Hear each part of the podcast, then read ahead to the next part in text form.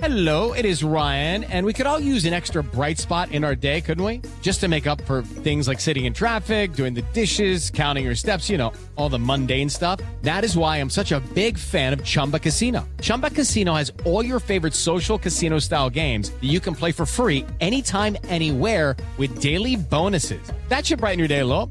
Actually, a lot. So sign up now at chumbacasino.com. That's chumbacasino.com. No purchase necessary. VGW Group. Void were prohibited by law. See terms and conditions. 18 plus. Let's uh, let's talk some basketball. Keith Smith covers uh, the NBA. He's on extra Twitter, Keith Smith NBA. Uh, first, good morning, Keith. How are you? I'm doing well. Thank you for having me. It is the eve of the NBA trade deadline. We do this every year. We wonder, will it be busy? Will it not? Will it be quiet? And yet, there's been a little bit of a trend, um, you know, in, in, in, in recent years. So I'll ask you, what has that trend been, and and will it be busy between now and tomorrow's deadline? And if so, how busy? Yeah, this year's been a little bit different than the last, I'd say, three to five years or so. Well, one of the things that's been a little bit different about it is already had a lot of a lot of trades. We, we've had I think seven total trades, and four of them were pretty big ones already. We saw Siakam, Anunoby, James Harden. I know it feels like it was forever ago, but that was an in-season trade. We saw the Terry Rozier trade, and, and then we've had a few smaller ones. So there's already been a lot of action. But normally what we see is Monday's kind of quiet, Tuesday's kind of quiet. Things pick up on Wednesday. That's when teams are starting to get a lot more serious. And a lot of teams uh, operate under, hey, let's not push this all the way to the deadline. Let's try to get something done. And then we know tomorrow it'll probably be fairly uh, busy in terms of chatter um, early in the morning. Then things kind of quiet right around lunchtime. And then once we hit about one o'clock straight through the deadline, it'll be very busy with news breaking on deals that were reached and the like. So I think we're going to see a lot. I just don't know that we're going to see any blockbuster superstar trades like what we saw last year with Kyrie Irving, Kevin Durant. Those types of guys just aren't on the market this year. About an hour ago, you put a tweet out about the noise quieting down in the last week or so regarding the Magic and talks about uh, Wendell Carter Jr. As the tweet says, the Magic are looking for upgrades. They see Carter as a core player on a great contract. So, uh, an obvious question: Has there been a lot of chatter? If so, why? And I know I asked you last week about the Magic. Are they aggressive in trying to upgrade, or kind of, hey, give me a call, and if we have to stand pat, we'll stand pat? Yeah, on the Carter stuff, what I was told from multiple other teams is that it wasn't Orlando shopping Wendell Carter. It was teams were calling and asking because he is a starting level center who's on a less than a mid level contract. So that's of interest to every team in the league. They'd love to have a guy like that. And Orlando pretty much shut everybody down unless it was yeah, hey, blow us away in an offer and then we'll listen. But no, that's not where it was headed. So they, they very much see him as a big part of what they're trying to do. They think he's a great fit with Paolo and Franz in the front court. Where it sounds like they're really trying to upgrade is either at the guard position, meaning a primary ball handler, playmaker, or another wing scorer that can come in and just ease things a little bit on Paolo and Franz. But what I've been told is the Magic are being very conscious of one, they don't want to go too early and mess up any future flexibility that they have with their cap sheet. And they're also being very conscious of they don't want to take stuff away from Paolo and Franz. They want those guys to be their primary uh, playmakers, ball handlers, scorers. So they want somebody to come in, kind of play with them and play off them versus somebody who's taking a lot off their plate. So that's a little bit of a tough needle to thread, but they, they've generally been active. It may not be anything where people are jumping up and down and planning a parade, but I think we may see the Magic do something that helps uh, flesh out their depth a little bit here in the next day or so. I don't know uh, uh if you're comfortable, but I'm going to throw stuff out. Uh, uh, of the players that makes sense if teams are inquiring about, plus the contract status of some guys. Is there somebody that you'd say, okay, I'd part with? Like some wonder, Markelle Fultz going to be a free agent. Um, Jalen Suggs, if you want to get something, you got to give up something. Um, people have asked about Jonathan Isaac, who, and you know, the advanced numbers show he might be the most efficient defensive player when on the floor in the NBA at times, but you got to give up something to get something. So, is there anybody that you think they might part with? Yeah, I would keep an eye on you. You didn't mention him, but I keep an eye on Gary Harris just because he's a veteran role player who's on a a very tradable contract, and it's it's an expiring deal. And it feels like, yeah, we've been here before with Terry Harris in that spot, and and he stuck it out. But this year, the teams, as we speak right now, knock on wood, they're much healthier at the guard position than they were a year ago. So I think we're in a spot where we could see Harris be the one who gets moved, especially if there's a sense of, hey, we're we're not going to do anything this summer. We're we're we're to probably part ways. Maybe they move on. And I've also gotten a sense that they're at least open to talking about Markelle Fultz, maybe a little bit about Jonathan Isaac. Isaac conversations seem to have kind of quieted a little bit in the last uh, week or so too. As he's played really really well and proven like, hey, you can play him with Paolo and Franz because you kind of I don't know if you call him or Paolo the five, but but you're big enough you could do a lot of stuff, and that's that's kind of changed the calculus a little bit. So I would say Gary Harris, potentially Markelle Fultz. Those are the guys. And then, of course, you a little bit further down the roster, guys like Chuma Okeke, uh, Bitadze, Caleb Houstan. Those are all guys that could have some interest as well. And the Magic do have an extra draft pick or two that they're working with also that they could potentially throw in a deal if they needed to. He's got a great column at Spotrac uh, on the NBA buyout market. and I'll say this could the Magic find some help there? And as you put, there's some interesting names um, that, that, that might take the buyout here. Uh, so give me thoughts. Is that a place the Magic might get some help, and what might the buyout market be? They they could now. That would mean for them because they're not sitting on an open roster spot. So that would mean that they they would have to give up uh, some someone and waive a player to create that open roster spot. So that's going to be something we're going to keep an eye on here. Is that, is that a direction they want to go, or do they do an unbalanced trade uh, where they they trade two guys out and bring one back, and that kind of opens things up? So that I I, I think the Magic could go that direction. I think it's probably more likely if they do that.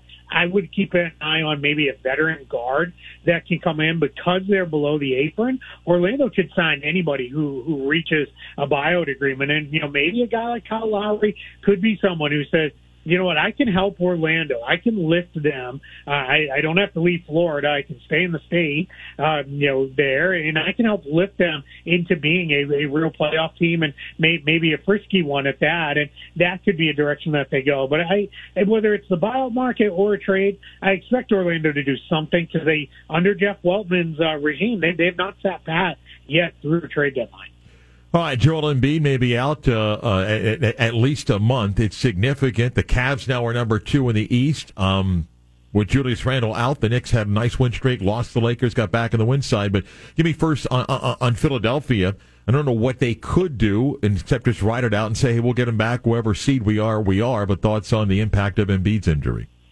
I was waiting for you to work the Knicks in there. I knew it was. Coming. Thank you. Yeah, they, they are playing great though the Cavs. They're both they're playing unbelievable basketball. They're both nine and one in their last ten games. They both had uh, you know pretty long win streaks here, and and with the Bucks sliding back a little bit, and then the Philadelphia injuries, there's a lot of people who are like, yeah, we might see Celtics, Cavs, Knicks as the top three by the time the playoffs roll around. The Bucks are also Damian Lillard's a little bit banged up. Khris Middleton sprained an ankle last night. The Bucks have been a very poor road team this year, so there's a lot of stuff working against them. And then with Embiid and Philly, there's a belief that they're still in the market to make upgrades. They, they, they've not ruled out Joel Embiid getting back at some point this year. I think we'll know a lot more about that over the next couple of days, uh, where that could be. But Philly is is they're trying to thread a very difficult needle. Uh, Daryl Morey is in that it is they want to get guys who can help them now, but they also want to keep cap space for next summer. And that, that's something that can be very, very hard to do. So um, we've kind of all eyes on them a little bit to see what they do because they've got a ton of expiring contracts. But there's a sense that it's Boston and then Milwaukee and Philly were kind of the two and three teams, but now that may be a five team tier uh, with Cleveland and New York, who they also may have a move uh, left in them over the next day or so too. Uh, they beat the Magic last night, but uh, I'm not quite sure that Pat Riley believes this team can win the NBA Finals. And even though last year they made the run from the seed they were, I'm not quite sure they can duplicate that. But I- I'm curious, what can they do tomorrow? It's not like they've got pieces to make a move tomorrow of significance, do they? Yeah, they really don't. They might do something small uh, here or there. They they may make a move where they get themselves, you know, under the, the the tax apron, and then maybe they can get in position to to be a buyout type of team. Nobody's better at manipulating the salary cap than Andy Elisburg, who runs the the Miami front office from that uh, point of view. So I, I think there's for the Heat, it, it's more of they made their move. They went and got Terry Rozier uh, for Kyle Lowry. They feel like that was an upgrade for them. It hasn't turned out that way just yet, but you know, with Miami, I, my my approach with them is they're, they're like the the horror movie villain. You have to you know cut the head off, you know, separate it from the body, burn the body and the head, and then bury the ashes in separate corners of the country, and hope that that's enough to get rid of them because they never quite seem to go away. Um, look, uh, uh, there's four teams tied to the top of the West, which makes for exciting basketball down the stretch. The team has played 49 games, and the guy that has been a poster child of load management, you have to give Kawhi Leonard credit because he's played in 45 of 49 games for the Clippers. They seem to be getting along, and I think they might be the best team in the NBA at the moment. Your thoughts? Yeah, they, they might be. I mean, I, I've been saying it for a couple weeks now. I, I'm ready to get get hurt again and look dumb again by believing in in this Clippers team. I, I think I've picked them to go to the NBA Finals the last three years in a row uh, preseason. In that this year, I was finally out on them, and here they come. And you know, Denver's going to have a lot to say. I think the Nuggets are are kind of doing that. All right, we we're, we're ready for the playoffs. We the regular season just something we got to get through. That we often see with championship teams. But the Clippers are deep. Talk about another team too they have another move in them as well. They've got PJ Tucker, doesn't play for them, doesn't want to be there. And he's got a nice contract where they could go make another rotation upgrade if they moved Tucker.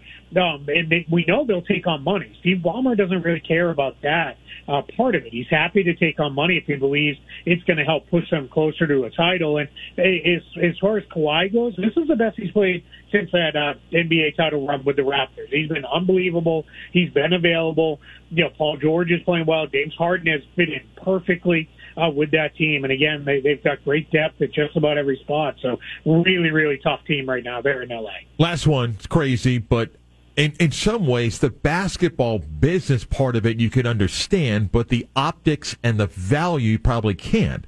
But more people have written about, hey, the Lakers ought to think about trading LeBron James. I don't know what that market is. I don't know what fair value back is. You know, the contract situation for next year and, and, and is willing to commit or not commit. Is it that crazy? And what is the market if there was a market? Yeah, I mean, the market 29 other teams pick up the phone and say, right. what do we got to do, right? Because it's still LeBron James. But realistically, it, it's not. LeBron does not have a no trade clause, so he can't block a trade. But you're going to work with him if there we did get to a point where he's going to be traded. Rich Paul came out and said he's not going to be traded, you know, ahead of the trade deadline. And, and I think the Lakers are smart enough to know, yeah, that doesn't make sense for us. There's nothing we could do that's going to make us drastically better now and you know for the next couple of years in, a LeBron trade that that our fans are going to buy. They're also very well known for they take care of their guys there in LA. So I, I think it this is more of a situation where what I was told was nothing's going to happen before Thursday. But when the draft comes around, if Bronny enters the draft and he's in a spot where, all right, you know, he's going to be picked by a team that uh, could conceivably acquire LeBron, then we'll see. He'll have his player option decision by then. Uh, it'll be a spot where he could pick that up to facilitate a trade or opt out and go somewhere else. So I, I don't think it's a lock. He's with the Lakers next year, but he's going to be a Laker through the rest of the season for sure there's not a mock draft that has Bronny James anywhere near but I get it. I know what you're saying. Um, and, and, that could be a fascinating story. Please uh, follow Keith on X and Twitter, uh, Keith Smith NB. It's going to be a very busy couple of days, and he's locked in with a bunch of stuff. Thank you, Keith. Appreciate it. I appreciate it. Thank you for having me. Uh, Cam Mellor normally joins us on Thursdays with his football segment on uh, college football, the NFL draft. Cam's uh, got some commitments tomorrow. Uh, he offered to come on today. I said sure. So he'll be on next. Recap of the Shrine and the Senior Bowl, how it's impacted some uh, draft thoughts moving forward. We'll get to Cam next. Lucky Land Casino asking people what's the weirdest place you've gotten lucky? Lucky? In line at the deli, I guess? Aha, in my dentist's office. More than once, actually. Do I have to say? Yes, you do. In the car before my kids' PTA meeting. Really? Yes. Excuse me, what's the weirdest place you've gotten lucky? I never win and tell. Well, there you have it. You can get lucky anywhere playing at LuckyLandSlots.com. Play for free right now. Are you feeling lucky? No purchase necessary. Void where prohibited by law. 18 plus. Terms and conditions apply. See website for details.